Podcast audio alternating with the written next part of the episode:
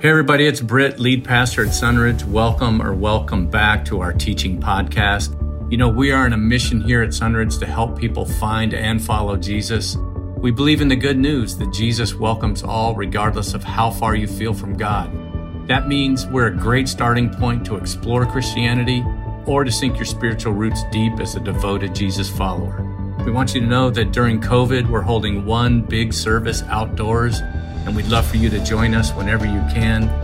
And now, here's our teaching for this week. We hope it leads you to encounter the way of Jesus more fully. Well, hey, everybody. Uh, I just want to start off by saying a big shout out to all of our Sunridge folks who, for whatever reason, you still feel like you cannot join us for our one big service on Sunday mornings. We miss you guys, and we're really looking forward to a time when we can be together. And a lot of this has passed by us. If you're a guest with us, if you're just watching this online po- online uh, service or you're listening uh, to our podcast, we want to welcome you as well. My name's Britt. I'm one of the pastors here. And we're in a series uh, taken from the Sermon on the Mount. We've just been going through Jesus' teaching in Matthew 5 through 7. And uh, we're in a mini section of that series that, uh, that is, we've just titled To Be Seen. These are good things that uh, people who follow Jesus do, but uh, somehow our motive gets off. So let's just jump right in to uh, our study today. We're in Matthew chapter 6, verse 16. Jesus says, When you fast, do not look somber as the hypocrites do, for they disfigure their faces to show others they are fasting. Truly, I tell you, they have received their reward in full.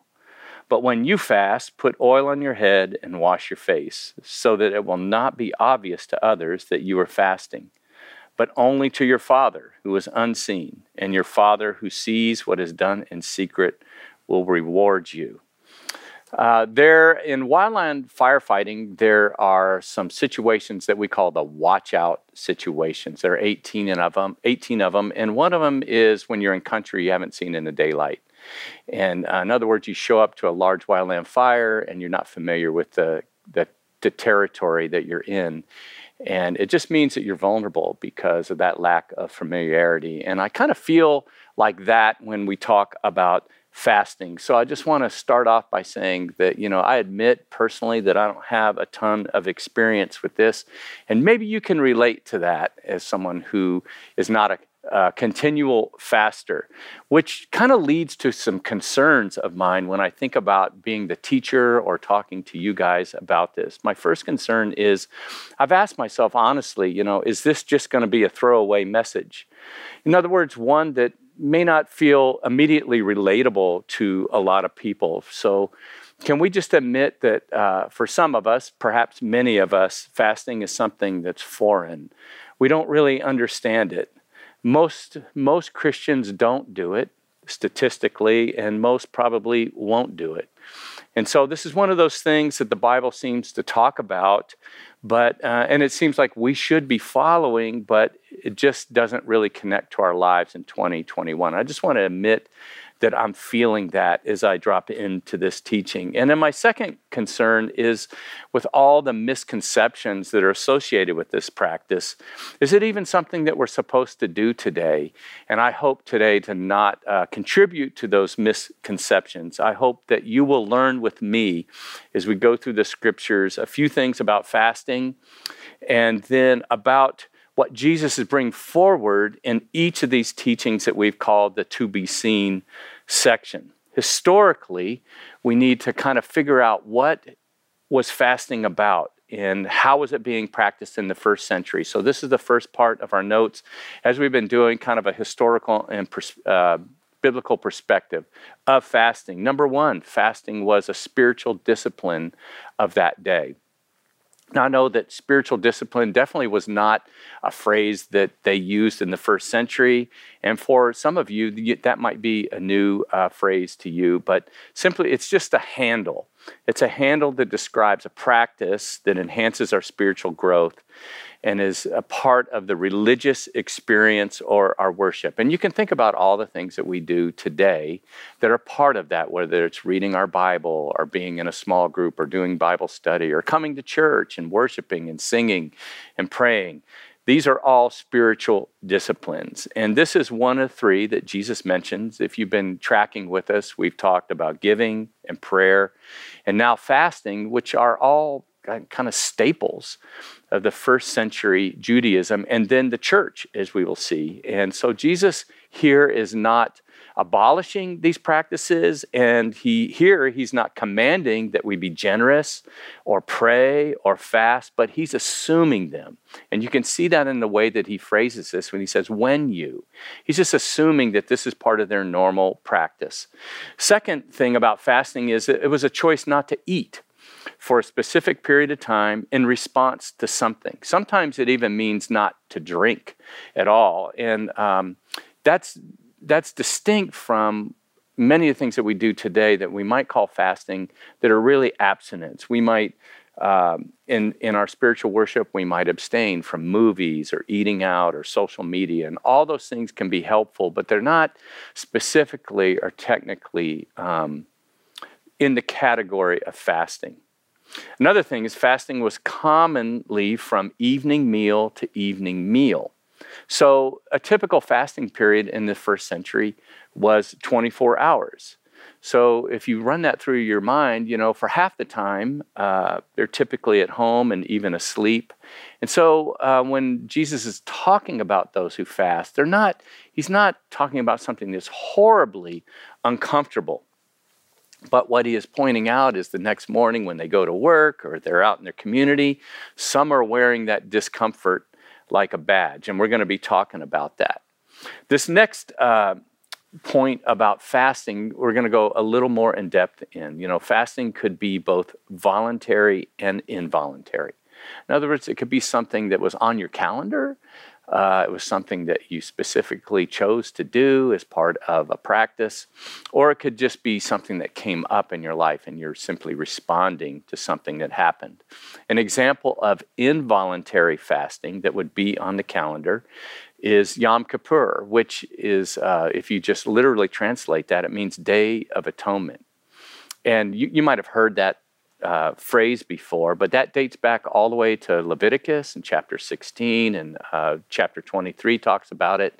It's in reference to when Moses descended from Mount Sinai with the Ten Commandments, and he finds the people worshiping a golden calf. And so this practice dates back to uh, that Day of Atonement. In other words, memorializing or, or, or uh, you know, remembering how we can walk away from God in the midst of something that, that God is doing that is really great. And fasting is part of that practice for the first century uh, people who are following God. It was part of their, conf- as they prepared for confession and atonement and forgiveness, they would spend all day in prayer and fasting.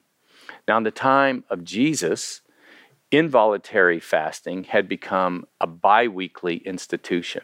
It's not that the Old Testament said that it was supposed to be, but uh, they just thought it was a good idea. And so devout Pharisees at the time of Jesus typically would fast on Monday and Thursday.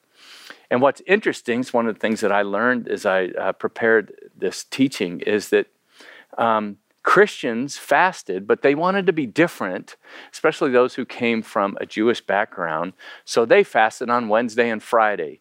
And uh, I just personally, I kind of find a little humor in that, that we want to do the same practice, but we want to make sure that we do it differently, um, you know, just so that we can distinguish ourselves from them. And uh, I'm pretty confident that there were churches that uh, designated, well, we're Wednesday, Friday fasters. And then there were probably others who said, oh, no, we stick with the original Monday and Thursday.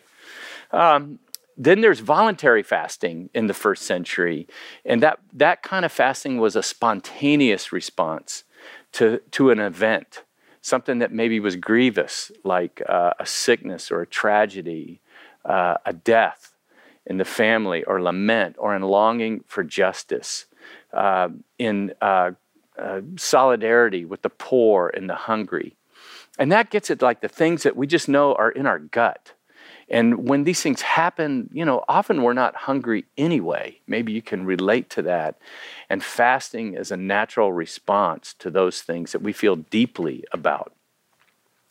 A few examples of voluntary fasting um, would be number one, as an act of repentance. We see this in the Old Testament. Some, some people refer to fasting as the body turning. And as um, some of our heroes in the Old Testament that were, um, you know, like they recognized or acknowledged uh, the destructiveness of sin in their lives, they would fast in response to that. David did this in Psalm 35, verse 13. He says, I put on sackcloth and humbled myself with fasting. And so that bondage that we recognize that is part of our lives and destroying us sometimes churns in our stomach. And the physical response to repentance is to not eat for a period of time. Another uh, example of voluntary fasting is in those periods when God might feel distant to us. And it's not that, um, that fasting will make him any closer to us, but sometimes our body reflects what our spirit feels. feels. Uh, there's also like if we're just entering into the grief of God, you see this often in the Old Testament practices, uh, but in a modern day, you know, um, you feel it in your gut when a, when you learn that a friend or a family member has terminal cancer or you lose a parent. It's empathy that compels you. So, voluntary fasting was then and is still an expression that comes from our humanity and how we take up the posture of God in these events that we experience in our lives. Scot McKnight, in his commentary on the Sermon on the Mount, puts it this way fasting enters in to how God interprets, experiences, understands, and explains significant events. Fasting, in fact, enters into God's pathos, or into what God thinks and feels about death, sin, war, violence, and injustice. You've heard the phrase before mission creep. Uh, it's when you know the the main thing is no longer the main thing, and other things creep in, and we move out of the lane that is important, either in our organization or in our worship of God. And fasting here had drifted in mission. Mission creep had occurred, and so once again, like in uh, giving and prayer, Jesus is pointing out how a good practice, a spiritual practice, something that's part of our worship of God, can be corrupted if it has the wrong motive. So here's Jesus' teaching on fasting. And as with the others, he first talks about what not to do, and then he talks about what to do. Number one, what not to do in verse 16. When you fast, and again, there is an affirmation here of both voluntary and involuntary fasting, do not look somber as the hypocrites do, for they disfigure their faces to show others that they are fasting. So, simply put, Jesus here again, as he has with these other practices, he's saying, don't be a religious performer as the hypocrites do, or the actors do, as we've talked about. That practice of that day in theater to wear a mask, not so much a costume, but a mask only to designate your role, who you were. In verse 16, he says, When, uh, uh, I love how the message puts this, when you practice some appetite denying discipline to better concentrate on God, don't make a production out of it See, their role as the actor or the part is this here's your part look somber, disfigure your face.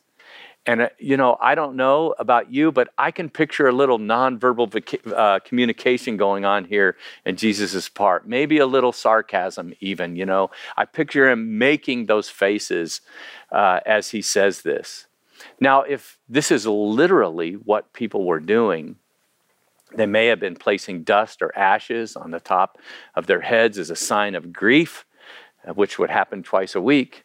Uh, or it could just be um, Jesus using a metaphor of how they make their faces. Think about our kids. You know, you know how when your kids like will kind of feign how sad they are because you didn't do something for them. You wouldn't buy them the toy when you were in the store, or you didn't uh, do exactly what they would do. And you know, like, you know, that's like, it's not genuine. And so you just look at them and it's like, Stop faking. You know you're faking that. And they try to keep the sad face, but eventually they start to giggle. I think that that's kind of the picture here. There's like a making of a face that is not genuine. And evidently, um, they would really emphasize this drain that fasting had on their looks. And I can just picture common conversations in the first church or even among uh, those that were following Jesus at that time. Oh, you must be fasting. I can tell by your face. And then you, that would give you an opportunity to say something really spiritual, like, yeah, but Jesus is all I need. You know, He's the bread of life. See, being somber or grieving here, uh, which is kind of a catalyst often to fasting, is not what Jesus is critical of. Those are real emotions and they're genuine in us. It's why we do it. And he, again, he points it out to show others. That's what not to do. Now, secondly, he talks about what we should do or what to do in verse 17. He says, When you fast, put oil on your head and wash your face so that it will not be obvious to others that you are fasting, but only to your Father who is unseen. And your Father who sees what is done in secret will reward you. In other words, here, again, this is in your notes. Jesus is saying, be genuine. He says, put oil on your head. I mean, this possibly is the first century Brylcreem. I know I'm dating myself by that, but if you're watching online on the podcast and you know what um, cream is, give me a shout out. Give me a thumbs up on that. If you don't know, don't even worry about it. You could Google it though.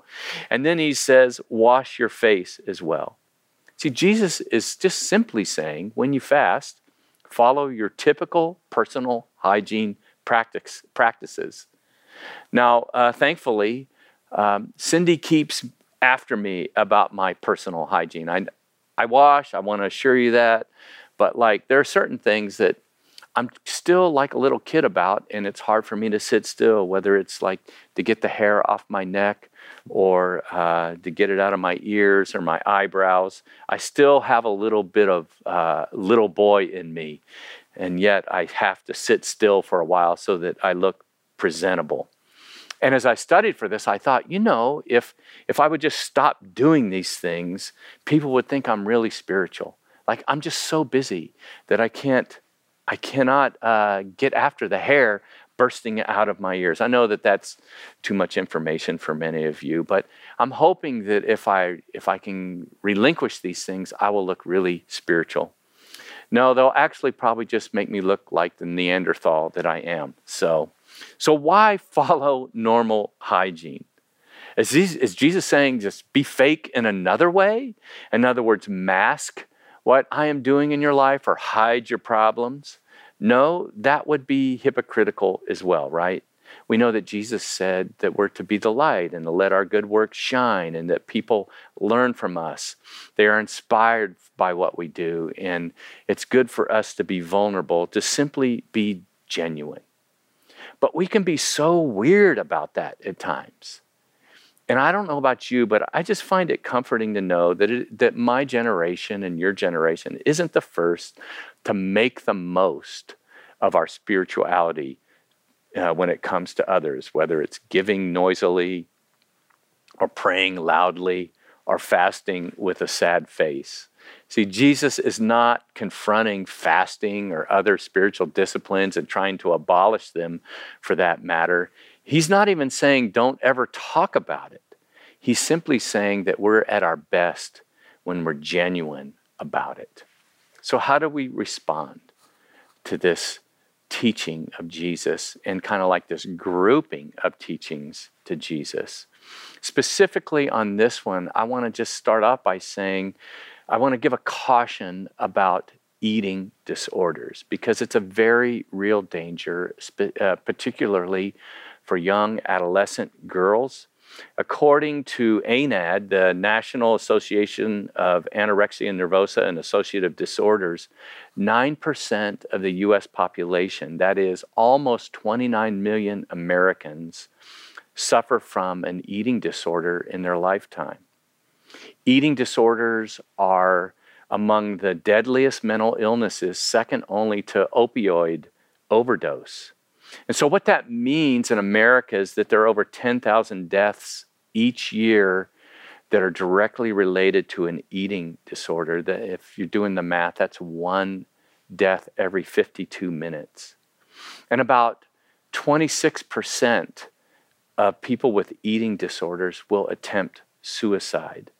And the economic cost of eating disorders is over $64 billion a year. So, the reason why I bring that up is I think that that's particularly risky for some people, uh, this practice. Starving ourselves for the sake of body image is not what Jesus is talking about.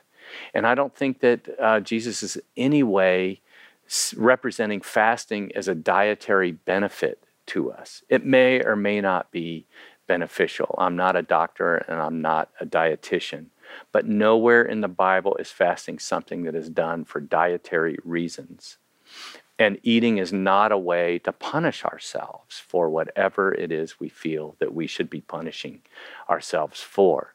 So I want to say to you, eyeball to eyeball, that if you struggle with body image in this way, I think that you should avoid this practice. Now, the second uh, way that we can respond to this, and I think that this applies to all of us, um, we have to constantly examine our motives. I think that this is what Jesus is getting at. This is the biggie, it's on the test, this idea to be seen. What is it that we're trying to call attention to? Why are we calling attention to it? And how are we doing it? Why are we taking these things, these practices that are so helpful to us in our spiritual walk and in following Jesus and making them into something that we do in order to show others, or as Jesus says here, to make it obvious that we're practicing them. I mean, why are we fasting in the first place? Or any other spiritual discipline. I love what Zechariah the prophet says in Zechariah 7 4. He says, The word of the Lord Almighty came to me. Ask all the people of the land and the priests when you fasted and mourned in the fifth and seventh months for the past 70 years, was it really for me that you fasted? Good question, Zechariah. You see, there are a number of wrong motives that we can have in fasting or any other spiritual discipline. Number one, to elevate ourselves. Are you hungry? You look, you look so hungry. No, I'm not hungry, I'm fasting, uh, uh, but I'm satisfied by the Spirit of God. And it's not just fasting, let's be honest, that sometimes we take these spiritual practices, whether it's Bible study or a name that we drop or a book that we've been reading or a doctrine that we hold or how we've been serving, and we, we use them to elevate ourselves a couple of weeks ago, I said that to be self righteous is to be cognizant of our own self righteousness. And sometimes we can just pat ourselves on the back so much to make ourselves appear good to ourselves. You know, there's kind of a good pride, and then there's like a pride that isn't so good. And I found that it's it's easy to spot the bad pride in others, but difficult to spot it in myself.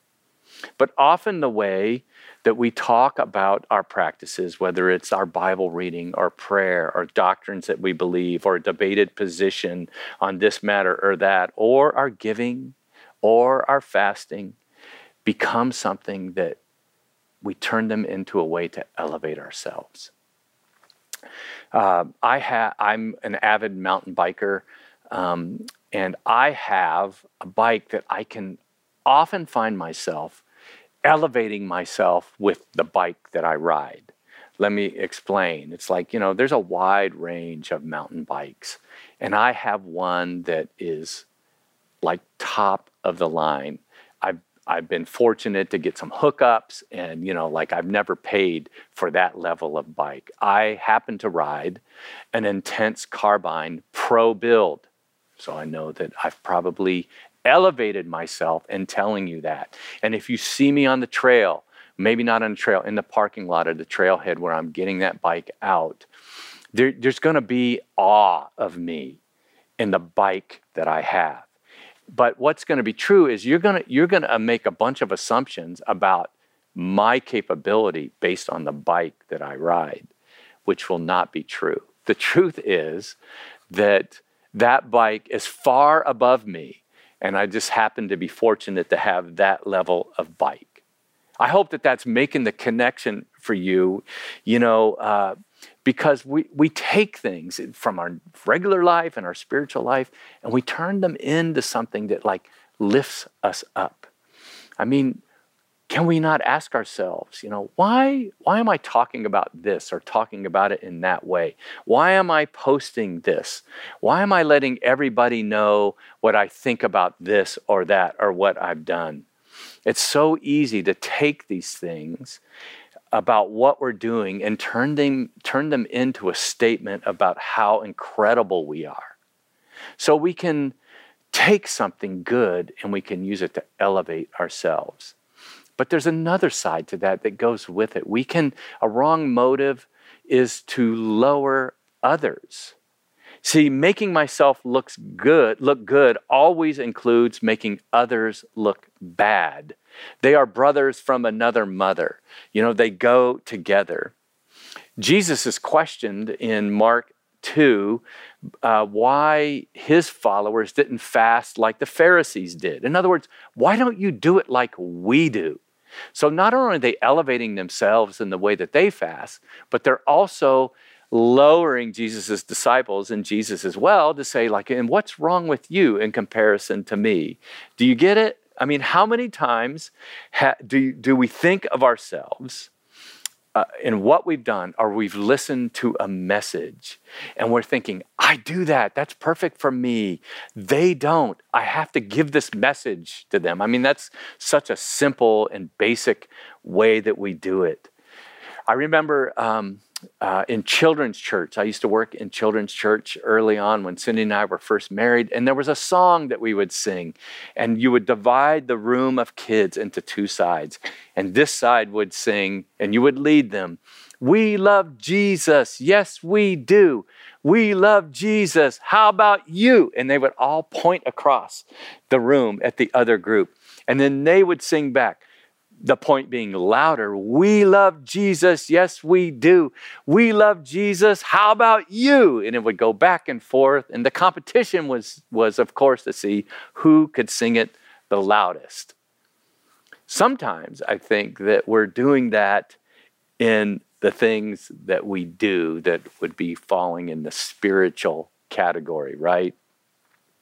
What are we doing that leads us to think that we're awesome and they're not, to elevate myself and to lower others.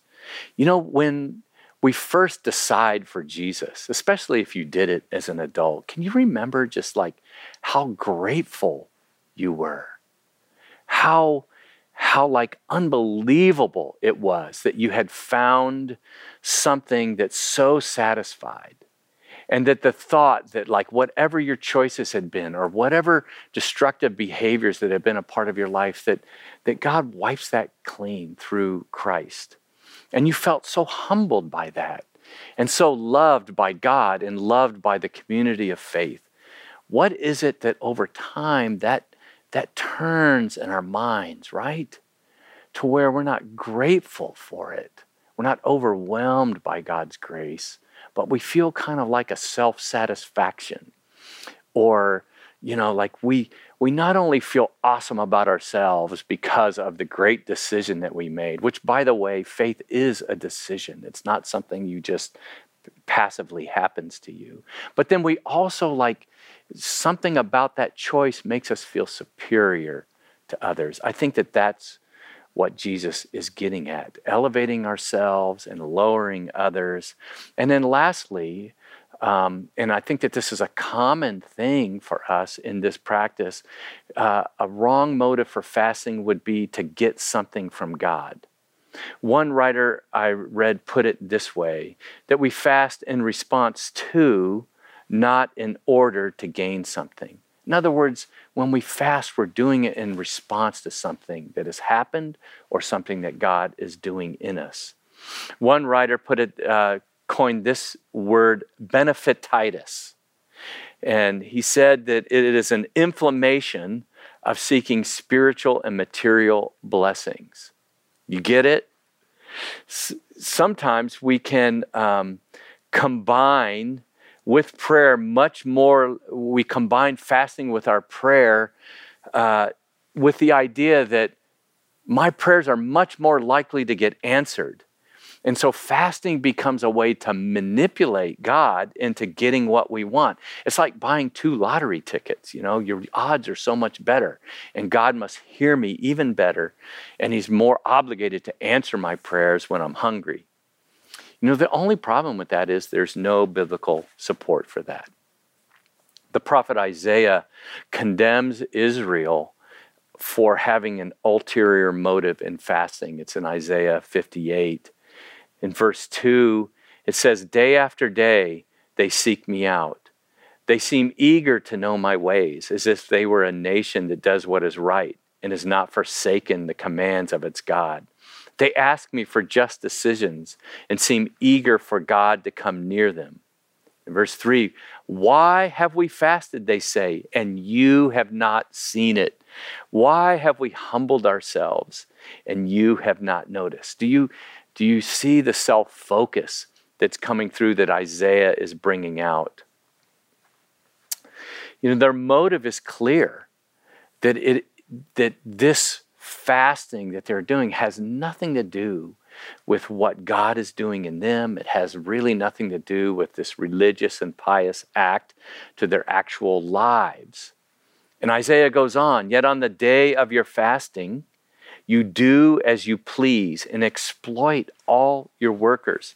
Furthermore, he goes on in Isaiah 58 to say, while you're fasting, you're quarreling and fighting, you're malicious toward your brothers and sisters, you've hardened your hearts toward the marginal and the hungry, and you're denying them food and from sharing them sharing your food with them, which you would think while fasting they would at least get that, and you ignore justice.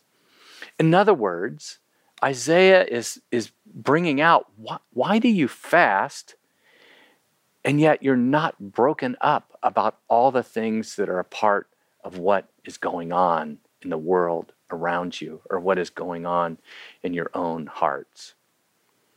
You know, I wonder what, why does Jesus make such a big deal out of this? I mean, you know, he could have just said it once. But in this sermonette, this mini section of the Sermon on the Mount, Jesus repeats basically the same concept three times. And he takes three practices from their everyday life, their everyday walk with God, and he points out basically the same things.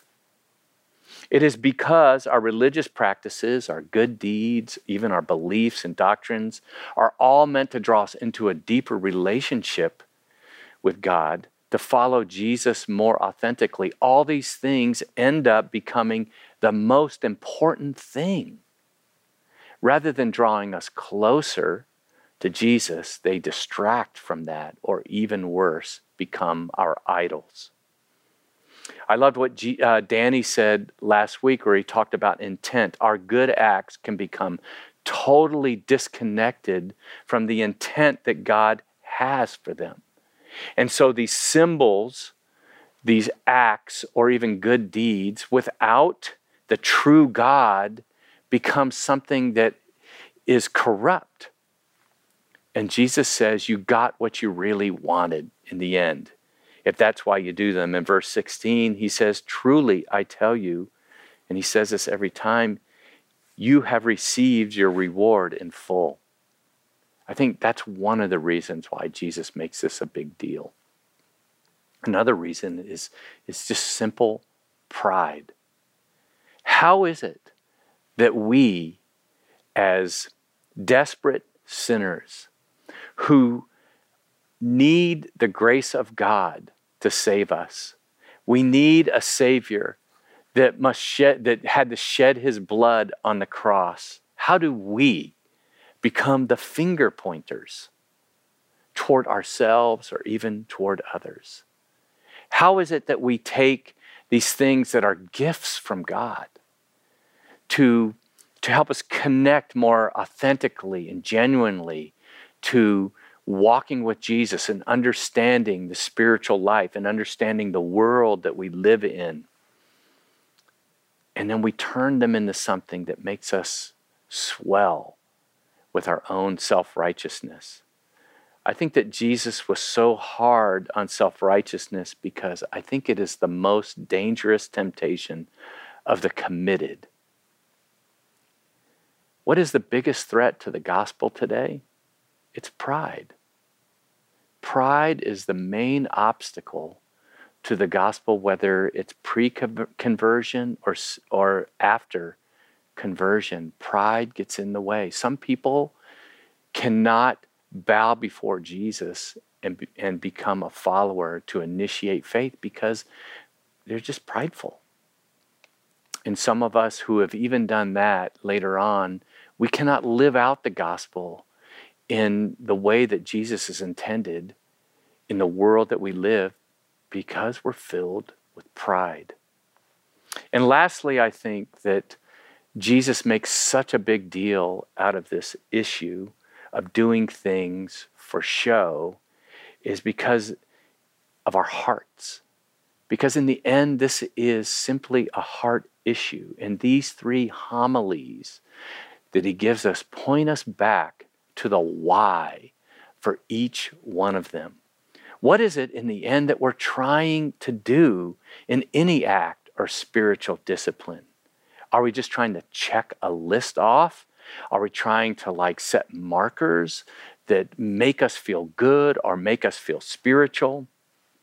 To make us feel like we finally arrived, I've done these things, I got the list done, and now I'm a real, authentic superior follower of Jesus. I mean, it's like we're just so weird about that. The truth is that we never arrive at that place, that our following of Jesus, even in these practices and others, just are part of the journey.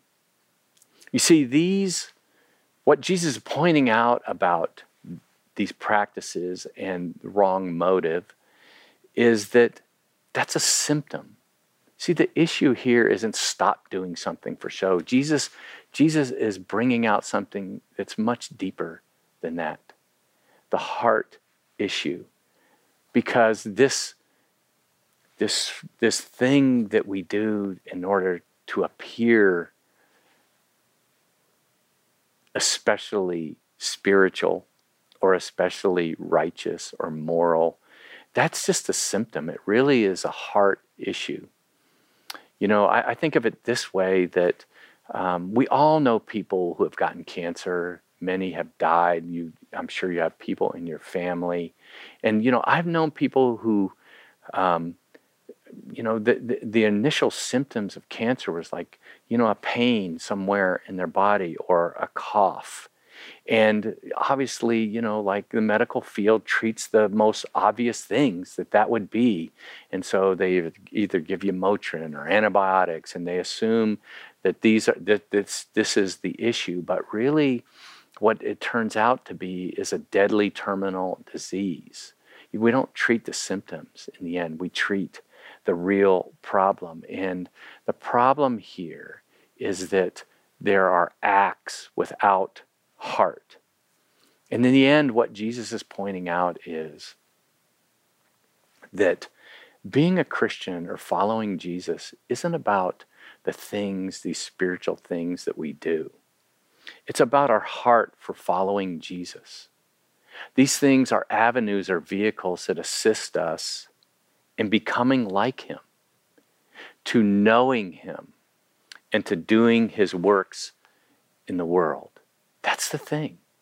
And so, if there's a way that I could just wrap up these three messages that had to do with the things that we do in order to be seen and find our reward among men and among our in, in our world today, is that Jesus is driving us back to where our heart is.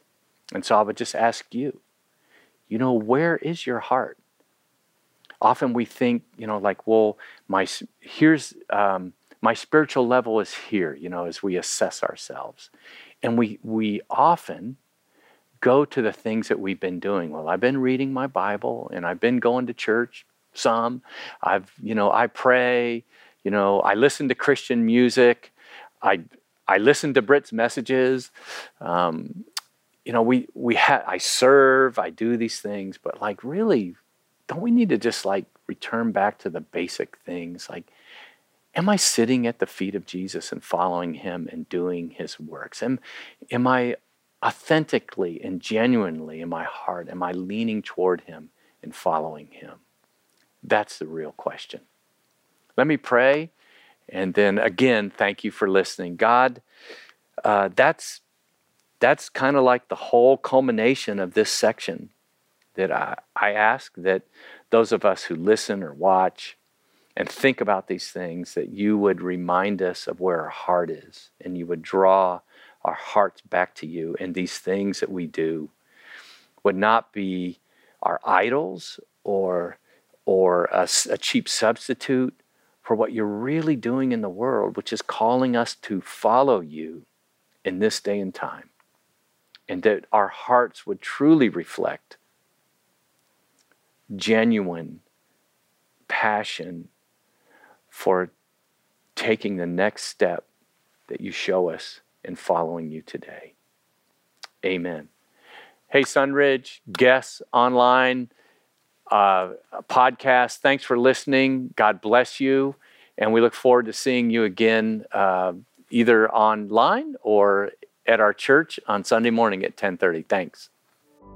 Hey everybody, it's Britt again. Thanks for listening. If you need help with something, if you have a question, or you'd just like us to pray for you, you can reach us through email info at sunridgechurch.org. Or if you'd like to know more about us, just go to our website, sunridgechurch.org, and you'll know what to do from there. We hope you'll listen in again next week. But in the meantime, wherever you go, deepen faith, bring hope, and live love.